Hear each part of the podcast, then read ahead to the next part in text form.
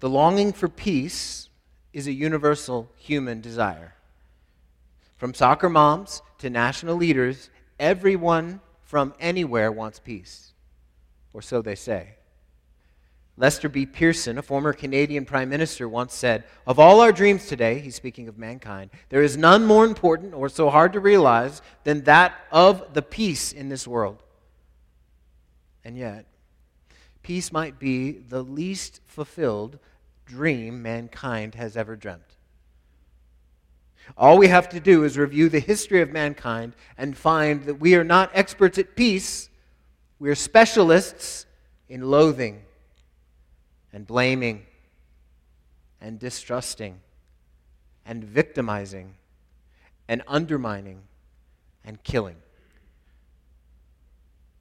Our race does not lean toward peace, we lean toward war. For example, when the Allied powers met in Versailles in 1919 to end World War I, they didn't agree to peace, they just agreed to a ceasefire. Each side still harbored hatred and anger and animosity, disgust and bitterness. They only decided to just stop shooting, not stop hating. And the two sides, after this treaty, did not wage peace with even half of the effort with which they waged war. Friends, peace in our world is not just the cessation of hostilities. Peace is not the absence of flying bullets. But this is the poor this is this poor excuse for peace is the best our world has to offer. Why? Because in our dark world, mankind's dark heart breaks war breaks out of his heart, not peace. Why? Because humanity has war in his heart. And yet,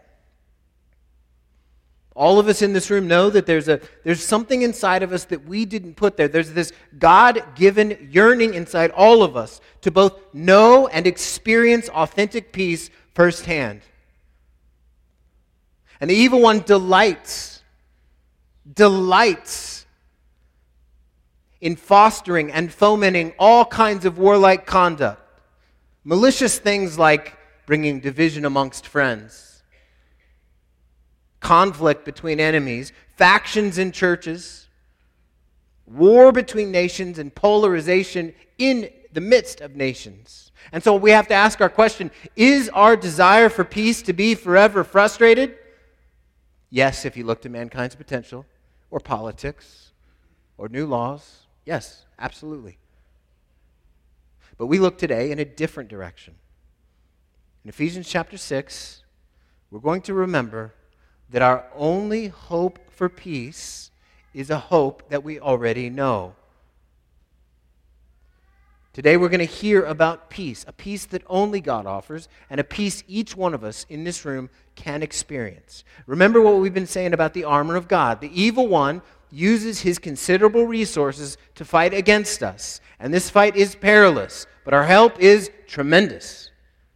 We lack the strength from within to fight, but we are invited to fight so that we might stand with the strength that Jesus provides us. So we are not alone. We fight with the strength that he provides. And no Christian can sit on the sidelines. Nobody can be Switzerland in this fight. We are all in it and the armor images we read in Ephesians chapter 6, verses 10 through 20, show us how to stand strong in the face of demonic and devilish opposition. We've seen in the last two sermons the belt of truth, the belt of gospel truth, holds all of our armor together. Without gospel truth impacting our lives, we cannot stand. The breastplate of righteousness reminds us that our Savior has imputed His righteousness to us, and that we have no saving righteousness to work up on our own. Our protection is found in Him. And today, we consider peace as another tool in our fight. And we're going to find that as Christians, as a church, we're called to wage peace.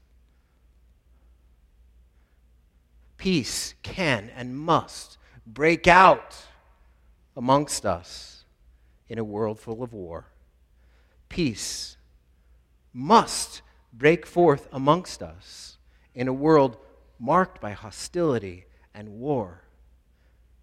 And so today we're going to hear that we're called to prepare ourselves, each individually and all together, to tirelessly wage peace. To wage peace. Now I'll read again in Ephesians chapter 6, beginning in verse 10, and I'll read down to verse 15. We're going to focus our time on verse 15, but I read the rest for context. God's Word, inerrant and authoritative, says, Finally, be strong in the Lord and in the strength of His might. Put on the whole armor of God that you may be able to stand against the schemes of the devil. For we do not wrestle against flesh and blood but against the rulers, against the authorities, against the cosmic powers over this present darkness, against the spiritual forces of evil in the heavenly places. Therefore, take up the whole armor of God that you may be able to withstand in the evil day, and having done all, stand firm. Stand therefore, having fastened on the belt of truth, and having put on the breastplate of righteousness. Our passage for today. And as shoes for your feet, having put on the readiness given by the gospel of peace. I'll read it again. And as shoes for your feet, having put on the readiness given by the gospel of peace. Lord, help us today to hear and listen. So, how do we wage peace? First, we have to prepare for peace. You got to look at verse 15 again, and you got to realize this is a really weird sentence. When we see weird sentences, sentences in the Bible, we shouldn't go, oh, that's weird, and move on. We should say, that's weird. What's going on here? This is not the way we normally talk. Verse 15 again, and as shoes for your feet, having put on the readiness given by the gospel of peace. Now, we could actually literally render this sentence, and strapping onto your feet with preparation of the gospel of peace. Shoes is not in the original. So, what are we to strap onto our feet? Shoes? Well, let's look again.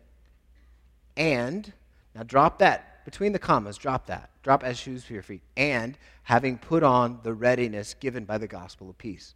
What are we to put on? Readiness. Preparation. What kind of preparation? The preparation and the readiness com- that comes from a thorough understanding of the gospel of peace. See that?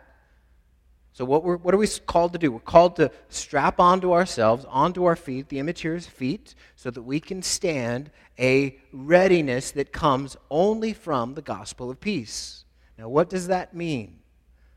Well, it could mean one of two things. You ready yourself to fight the devil by strapping on the preparation that the, the, preparation that the gospel of peace gives. This means we should be ready to plunge into the fight with the gospel of peace as our firm and strong foundation. In other words, peace with God and understanding that and living in the good of that is our preparation to fight and stand. Or, ready yourself to fight the devil by strapping on preparation, a readiness to share the good news of peace with all that we run into and meet. This means we should be ready to plunge into the fight with the devil and proclaim the gospel of peace to those who do not know him. In other words, peace with God is our proclamation. So, which is it? Is it something we enjoy and brings us stability, this peace? Or is it something we are to proclaim? I won't bore you with all my reading this week but there's disagreement out there. And guess what? I'm going to say it's both. I'm going to say it's both. Okay? So we're going to say it's both today. Why? Because the gospel of peace is not just is not just the message that gets us into the kingdom, it's also the message that we must keep reminding ourselves on so that we might be fruitful soldiers in this kingdom. We need not just to think of the gospel as something we believed way back then that got us in the door, but now that we're saved, we're going to, we're to move on to deeper things. That is not how it works. Also, we're going to see that the gospel of peace is not a message that we can keep to ourselves. It is the one and only message that we must keep reminding ourselves the kingdom of this world is dying to hear. They need to remember that there are not many ways to God and that there is only one way, and his is through Jesus Christ, and, and we must preach that gospel. He is the only way that the people in this world will ever be saved from eternal death. So we're going to wage peace in two ways this morning. First, peace with God is preparation. Peace with God is preparation. If you're a Christian, you might be confused and you, and, and, and you might ask something like, Why do I need to strap on the preparation that is the good news that the gospel gives? I already believe I'm a Christian. I prayed a prayer, I got baptized, and went down front. I raised my hand. I already know the gospel. I've been there and I've done that.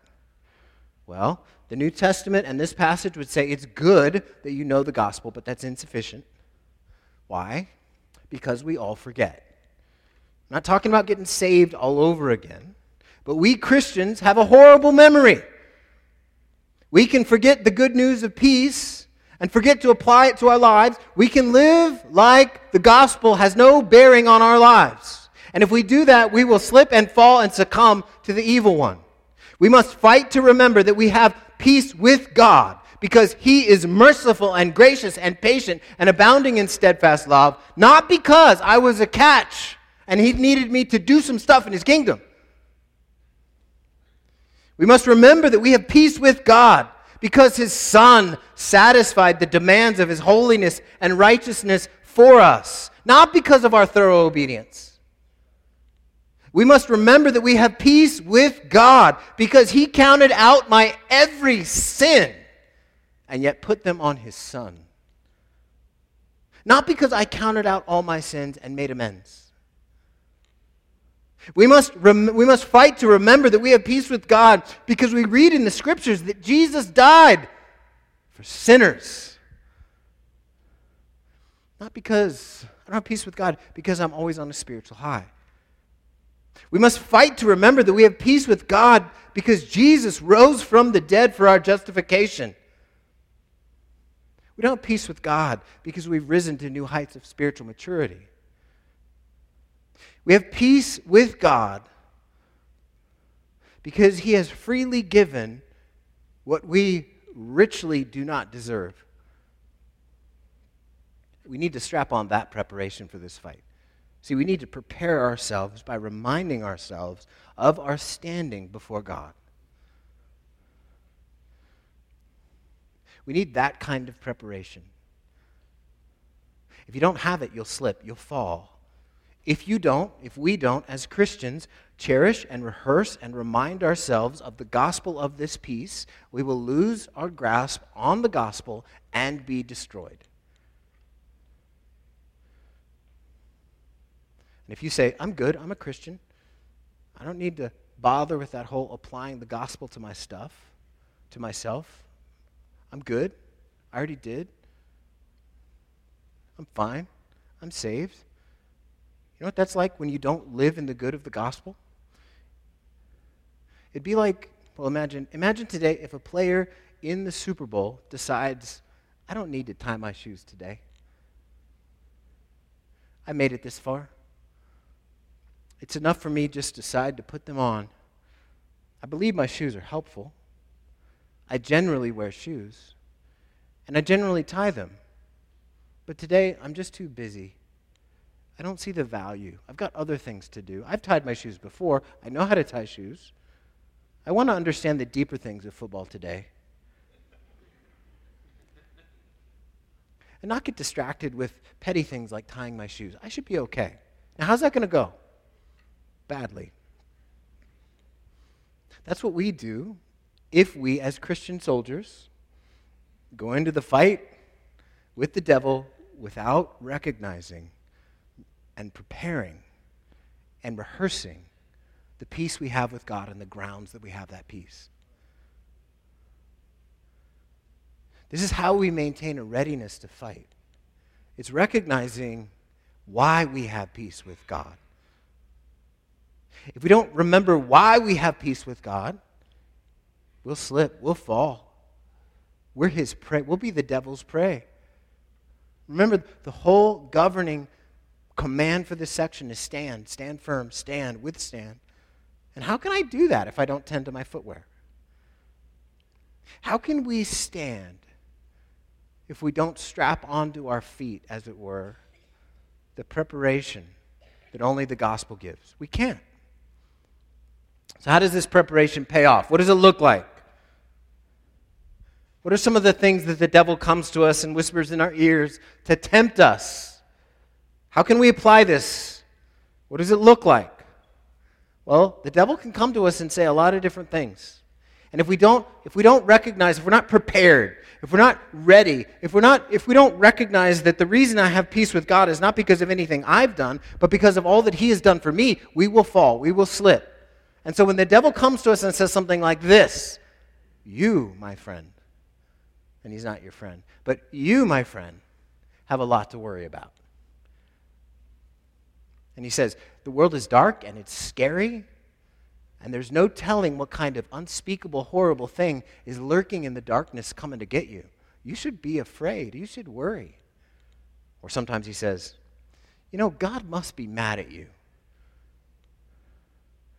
The Bible says he controls all things and he's good, and you're enduring all this nonsense. You've got this broken relationship over here, you're feeling useless over there, you're in constant pain. God must be mad at you. You have a lot to worry about. Or, you're such a worthless sinner. My gosh, what a loser. No one else struggles with the things that you struggle with. God's not mad. God's mad at you. He, he must be. He's coming for you. You better not go to him and ask forgiveness again. You better watch out. He sees you. He's coming, and he's going to get you. You have a lot to worry about. See, it's when the devil comes and says those things to our, to, in our own minds, or when our own minds say those things to our own hearts, which that's a whole other conversation, because sometimes the devil sounds like us. Okay, but that's another conversation for another day. We'll get to it. See, the reason gospel preparation is so important is because we get attacked with those kinds of thoughts all day, every day. And if we're not prepared, if we're not prepared to apply the gospel to those lies, we will fall. Do we, let's ask ourselves the question, do we have a lot to worry about? Well, on a human level, Maybe. But let's take a step back. What does the gospel of peace say? Well, it says that I know I have peace with the Father because he has made war on the Son. At the cross, all hostilities toward me from God the Father have been poured out on Jesus.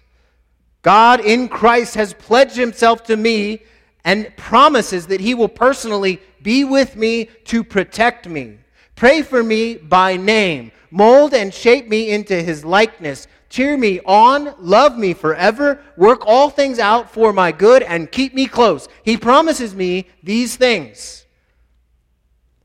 Do I really have a lot to worry about when I think about those things? Not in comparison. Now, we all know that this doesn't mean following Jesus is easy, it's hard. In fact, he is so committed to growing me and you and all of us to be more like Him, that He will use hardships in our lives so that we might be molded into Him, into His likeness, and grow in godliness. No suffering is ever wasted. So, I'm at peace you're at peace. If you're a Christian, you're at peace. I'm at peace with God. And He can use even those hard things to build us up into strong followers. Now, don't expect Him to explain how He's doing this or how this is going to be working out for good. He doesn't allow, He doesn't explain often, but He promises that these hardships that we go through will never be wasted. See, it could be He's allowing the hardships and the difficulties and the troubles in our lives to keep us close. Because some of us, when things go great, we wander off and it's like, woo!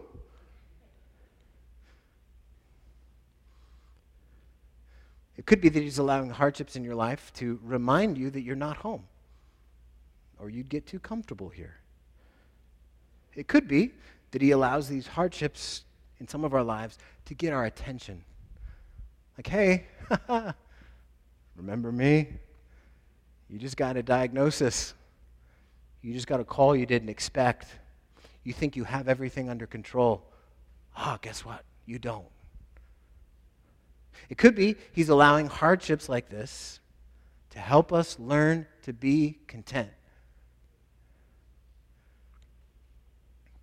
It could be that he's allowing hardships to discipline us.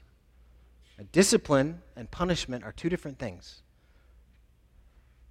Punishment, he, there is no punishment for the Christian, but the Christian will be disciplined. Why? Because God loves his people. And he's not going to just let us go off and wander. When we're in disobedience, he will chasten us. It could be he's allowing these hardships to kill the idols that we've erected in our lives. And some of those idols die nasty, loud deaths, screaming in our ears. It could be that he allows hardships just to remind us how much we need him. See, if you go through these hardships, and we all will, and you do, you're not prepared. You're not prepared. You don't have anything strapped to your feet. You didn't prepare. You didn't rehearse the gospel of peace. When you go through something that feels like war, you're going to think, what's wrong with me? Or what did I do? Or I must be the worst. Well, if you're a Christian, what you need to remember here is this actually, actually, this is a problem, but, my, but I am at peace with God, even though it feels like I'm not. See, this is where we need, as Christians, not to trust how we feel, but what the Word says. Those are two different things, two radically different things. See, this means that we have we can be confident. We can be confident not in ourselves or our abilities, or even that things are going to work out okay, or even that it's going to get better around the corner, but we can be confident in Him. He is our peace. And He is committed to us. He will not let something come to us that can topple us. Now, I'm not saying that worry and anxiety are a small matter. It's not. Anxiety disturbs peace. But, friends, as one who struggles, like this. This is why we must rehearse and remember to strap on this preparation. Because the gospel gives us all the tools we need to fight anxiety and to fight those messages that the devil puts into our minds and our hearts. So when the devil comes and says, This world, well, it's dark, it's scary, you should be afraid. How do we prepare ourselves for that answer? What, what does the gospel of peace do? We can say, well, the world is dark and scary, but I'm with Jesus and He's with me. I don't have all the answers. I don't know what He's doing. In fact, I'm more confused than I even know what's going on, but I know my Savior is with me. He will not leave me. I'm committed to Him. And even more, He's committed to me. This is how we prepare ourselves to tirelessly wage peace. When the devil comes and says, God, he's mad at you. He must be. Look at all this bad stuff. We can say, I know God. I know God is not mad at me because he was mad at his son. All the sins I've committed have been paid for on the cross. I do not have to fear his anger. There is no anger anymore for me.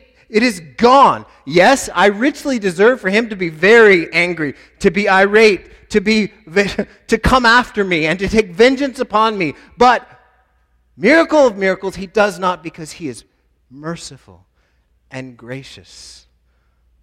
And he does not treat me as my sins deserve. We need to prepare ourselves with that message, bind it to our feet. And when he comes, the devil comes and says, You are a wretched sinner. You're worthless we can say, I am a sinner. But that doesn't make me worthless in his eyes. I have been bought. I have been paid for. I have been purchased by the blood of Jesus Christ. My Savior is now where I get my value and my identity. I get who I am from Him.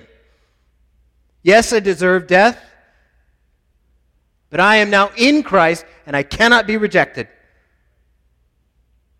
See, this is how we prepare ourselves tirelessly to wage peace. This is how we strap it on, we rehearse it.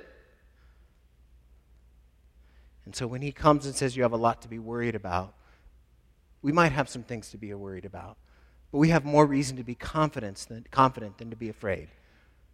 The gospel of peace shows us this truth. Sometimes the devil comes and says, You have a lot to be mad at.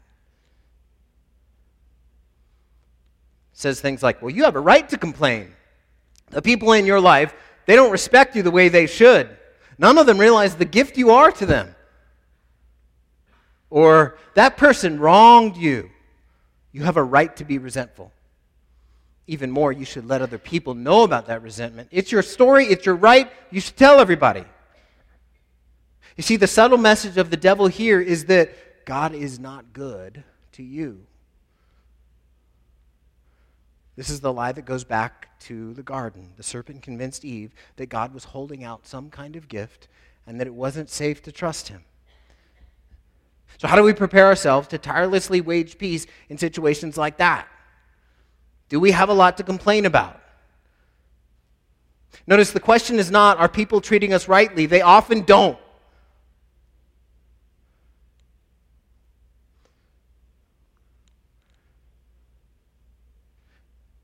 But how do we answer this challenge? Well, we need a change in perspective. Nobody in our life is going to be perfect. We're not going to be perfect. People are going to sin against us. People are going to disappoint us. People are going to hurt us. The gospel of peace does not ask us to deny the fact that we've been sinned against or disappointed or hurt. We live and breathe and have our being around other sinners. That's going to happen. The gospel of peace reminds us that of the many sins that we've committed against God, He holds none against us. Therefore, we can freely forgive others. See, we have been freely forgiven. Therefore, we can forgive others. How bad were the things that we've done? Well, we had a death sentence. All of us fell short of God's standards. We were compromised. We deserved punishment. And yet we receive peace. See, here's the logic of the gospel of peace if God can forgive me, I can forgive anyone. If I've been wronged, I have two biblical choices. I can confront them with their sin and forgive them, or I can overlook their sin and forgive them.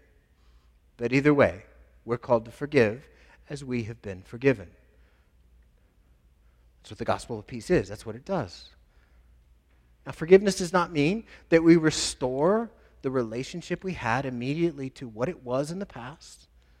No, especially or even ever in abusive situations. But even in every situation, we do not have the right to carry resentment around.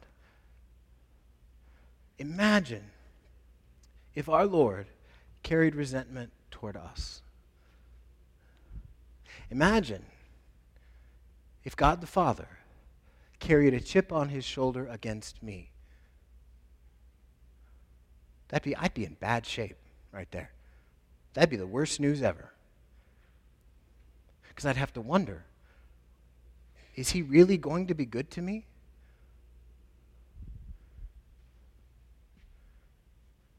Is, is it, or do I have to be afraid? I, no, the gospel of peace does not does not allow. I mean, I've been forgiven freely and totally. He does not hold anything against me. He does not hold my sins against me. He is not resentful of me. Therefore, I must not be resentful toward other people.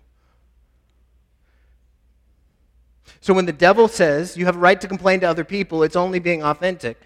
The preparation we have in the gospel says this My experience from God is grace, grace, nothing but grace. It's forgiveness from the top all the way to the bottom. If anyone has a right to complain, it's my Savior, and he does not. He willingly went to the cross and died for me. Yes, I can pour out my heart to the Lord and complain and ask why and say, Lord, please help me. But not to other people. This is how we prepare ourselves tirelessly to wage peace and to strap it on. And so the person who's wronged us, and the devil says, You should be resentful. How do we strap on preparation? I'm going to say, I don't want to stand on my own rights before any person. I cannot stand on my own rights before God. If I stood on my own rights and what I deserved, I would be in big trouble. I deserve death in hell, not life in heaven.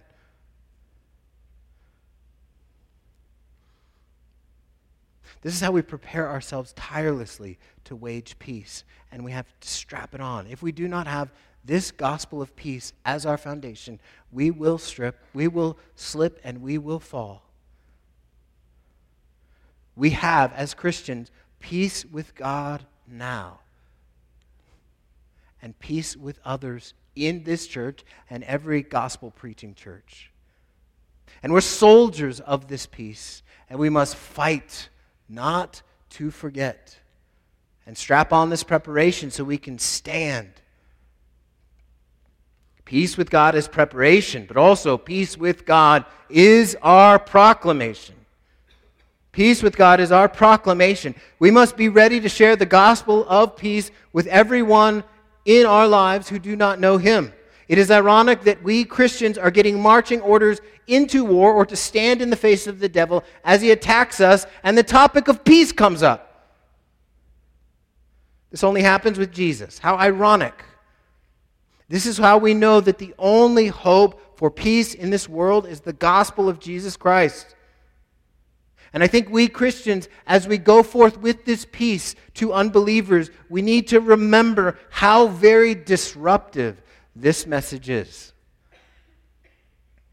The gospel offers peace, yes, but first it makes war on self. And as Christians, if we've been a Christian for a while, we can forget that. That's so uncomfortable. We forget how uncomfortable and odd it was. If you were saved like 40 years ago, you forgot all that because you're old. Me too, I'm old.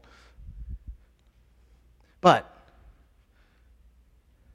we need to remember how offensive and how disruptive the gospel is. The gospel, at first blush, is not going to sound to the unbeliever like a message of peace, but it's going to sound like a message of war. Think about some of the language that's used in the Bible.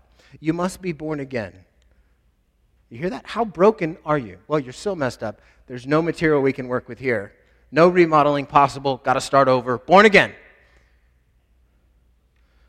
Another one, one of my favorites is you are dead in your trespasses and sins. Dead? This means you're careening through life like a spiritual zombie. You're able to move around, but you're spiritually dead. Dead. Yep, dead. Even more radical, you cannot, despite what Instagram says, you cannot save yourself. You are not capable of anything you want to do. That's the American heresy right there. You cannot save yourself. You cannot find your way to God on your own. And it gets worse. Not only do you need to be saved from your bad deeds, but you need to be saved from your good ones too because they're not good enough. Now, that's a disruptive message. Like, let's remember just how disruptive this is. We tell people who aren't saved about this, and they're like, and that's nuts. What? That's crazy. Yeah, it is. And let's embrace the disruptiveness. It's incredibly disruptive. And this is why we need to remember that we are Christians who are called to preach this message, this gospel message that brings peace with kindness and gentleness and patience. See, we need to strap on the preparation, our preparation to go out with this message of peace all of us are commissioned to preach the gospel of peace where we live. Some of us are commissioned by the Lord to go to other countries. And you should go. Talk to mature Christians, your pastors, talk to your small group leaders, one of the elders. But we are all commissioned by the Lord to spread the gospel of peace here, today, now. Now, remember, Christians, our enemies are not the unbelievers out there living like sinners because guess what? Sinners live like sinners.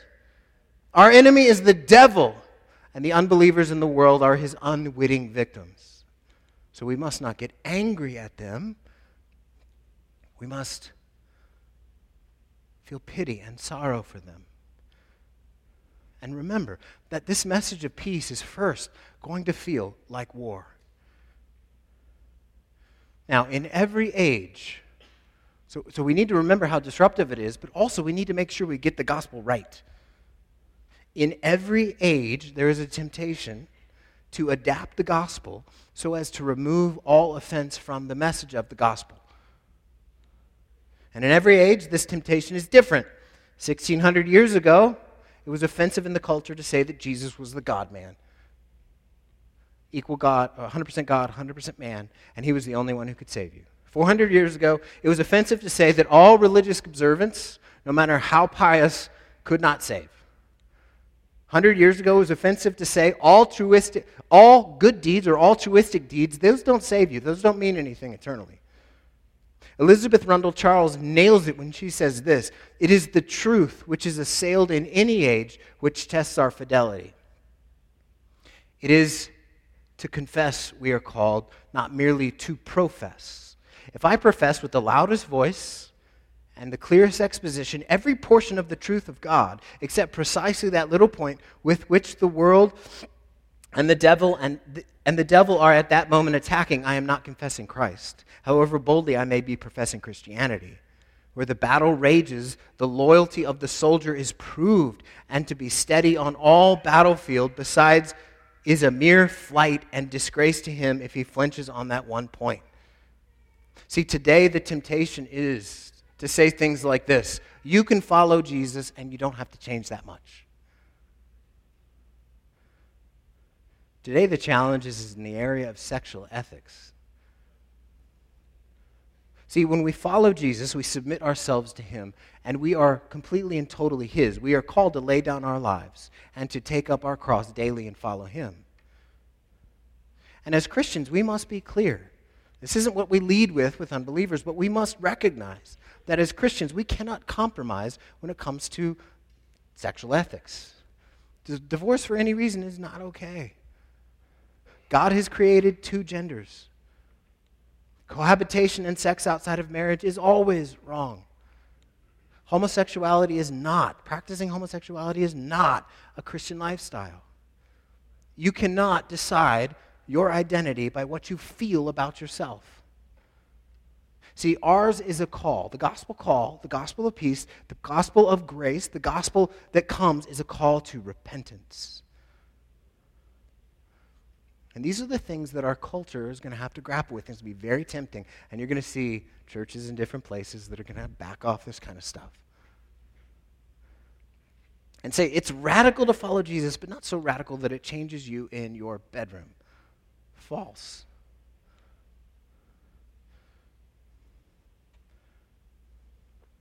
See, this is why it feels like war.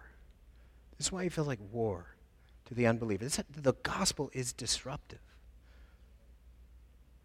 So we must strap on the preparation, the readiness, be nimble enough to be kind and patient and gentle.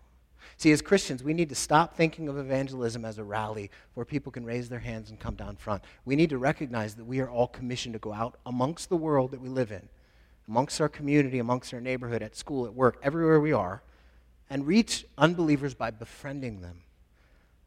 First, praying for them, texting them, having coffee with them, fishing with them, going on walks with them, studying the Bible together, maybe having late night talks, maybe going to the gym, maybe cooking together, maybe having a lunch together, maybe watching their dogs when they go on vacation, maybe visiting them in the hospital, maybe helping them move, maybe letting them help you move, and texting them more and more phone calls it may take 1,347 different contacts like this with that person for them to understand and, and grasp the gospel of grace because it is disruptive. And I'll tell you what, what's going to make a difference in these people's lives is not the, the answers you can give, but the life you live. as you express peace and kindness and gentleness, as you are prepared to have that peace and kindness and gentleness define all of your interactions, it will be compelling and interesting. Nobody, people don't get argued into the kingdom. Like, man, if I could come up with a really good argument and go, bam!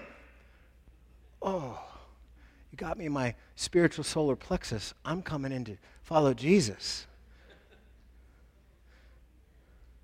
I think we can be clear about what the gospel is and its demands without being contentious jerks. If we wanted to gain a social media following, we can go out there with unbelievers and make them look stupid. Because they're, well, sorry. Their worldview doesn't hold together. So, anyway, that's all I'm going to say there. We'd get views, we'd get notoriety, we'd get a following, but we're not going to win anybody like that. We have a different kind of preparation. I believe, our, the, the, I believe that as we interact, the Center Church interacts with the community, the effect of our interaction with some measure has to be peace, kindness, gentleness. If I want one testimony about us, it's this they're kind. They're, so, they're gentle, they're kind, they're gracious. They'll tell you what's up, but they're kind, they're gentle, they're peaceful. Why? Well, the gospel message is disruptive enough. If they're going to be offended with us, let them be offended by our Savior and his demands, not our opinions about Hunter Biden's laptop or COVID or what or climate change or what evil corporations are doing to jobs. Let us let them be offended by our Jesus. Not, not our social opinions. Not that those things don't have a place. But, friends, the gospel is disruptive enough.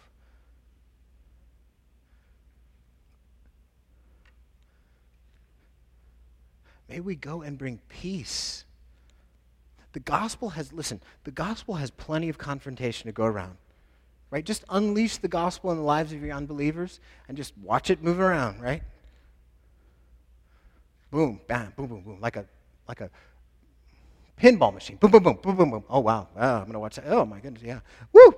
That looks like it hurt. Ooh, that's going to leave a mark. Yeah, just let the gospel go forward and slap them around. Because that's what it does. Slapped us around, right? Jesus comes to us and he says, Listen, you can't be who you are right now. If you do, you will live apart from me in eternal death. And so that's not going to, you want that? No, I don't want that. Okay, well, I'm going to have to change you from the beginning all the way to the end. You're going to need to become a new creation. I'll give you the power. I'll give you the strength. I'll do everything. You just need to follow me. Okay, I will do that. Oh, but it's hard. Oh, it's going to be really hard. But he, I have strength that I will give you. He, he comes to us and does these things and calls us. He demands that we consecrate ourselves and follow him and recognize that we have no hope in this life, no hope without him. And so when we share this gospel with other people, they are going to have that kind of disruption. Step back and let it go. And let the word do the work. So, friends, this is why we, we, we need to get ready. So, each of us, individually and collectively, we need to be prepared. We need to know this gospel of peace so that we can stand. We're prepared ready to stand. And so that we can proclaim. Last week I said as I closed that I wanted the devil to be discouraged when he thinks about our church. I've thought better of that. I don't think that's enough. I want him to be confounded, confronted, and repelled when he thinks about our church. Why? Because nothing will frustrate him and his purposes like a church bent on waging peace together. May we wage peace. Let's pray.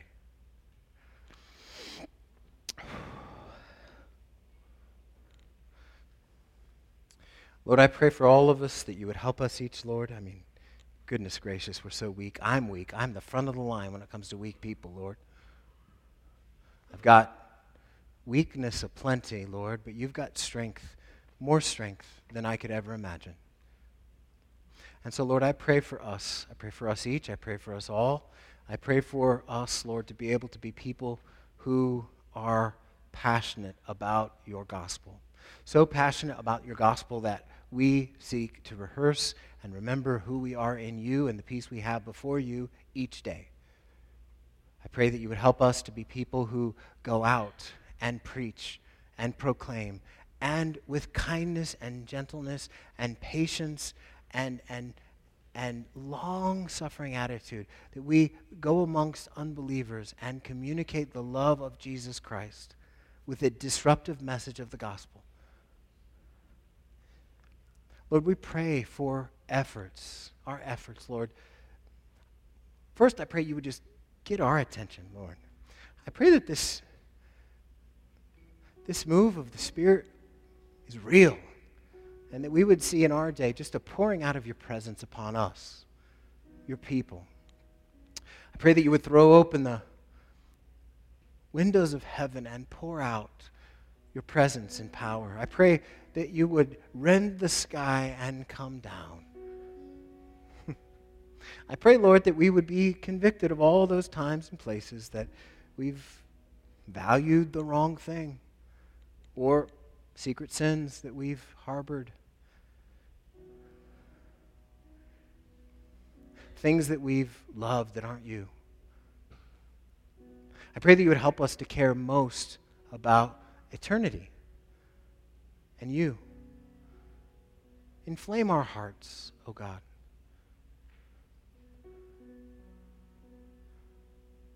Please.